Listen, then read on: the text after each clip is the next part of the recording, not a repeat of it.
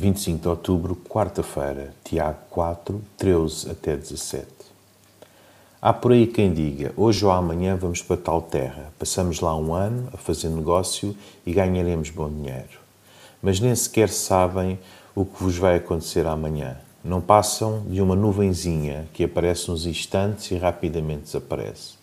O que deviam dizer era: se Deus quiser, ainda estaremos vivos e poderemos fazer isto ou aquilo. Mas não. A vossa arrogância leva-vos ao orgulho. Porém, esse género de orgulho nunca é bom. Portanto, aquele que sabe o bem que deve praticar e não pratica, está a cometer pecado.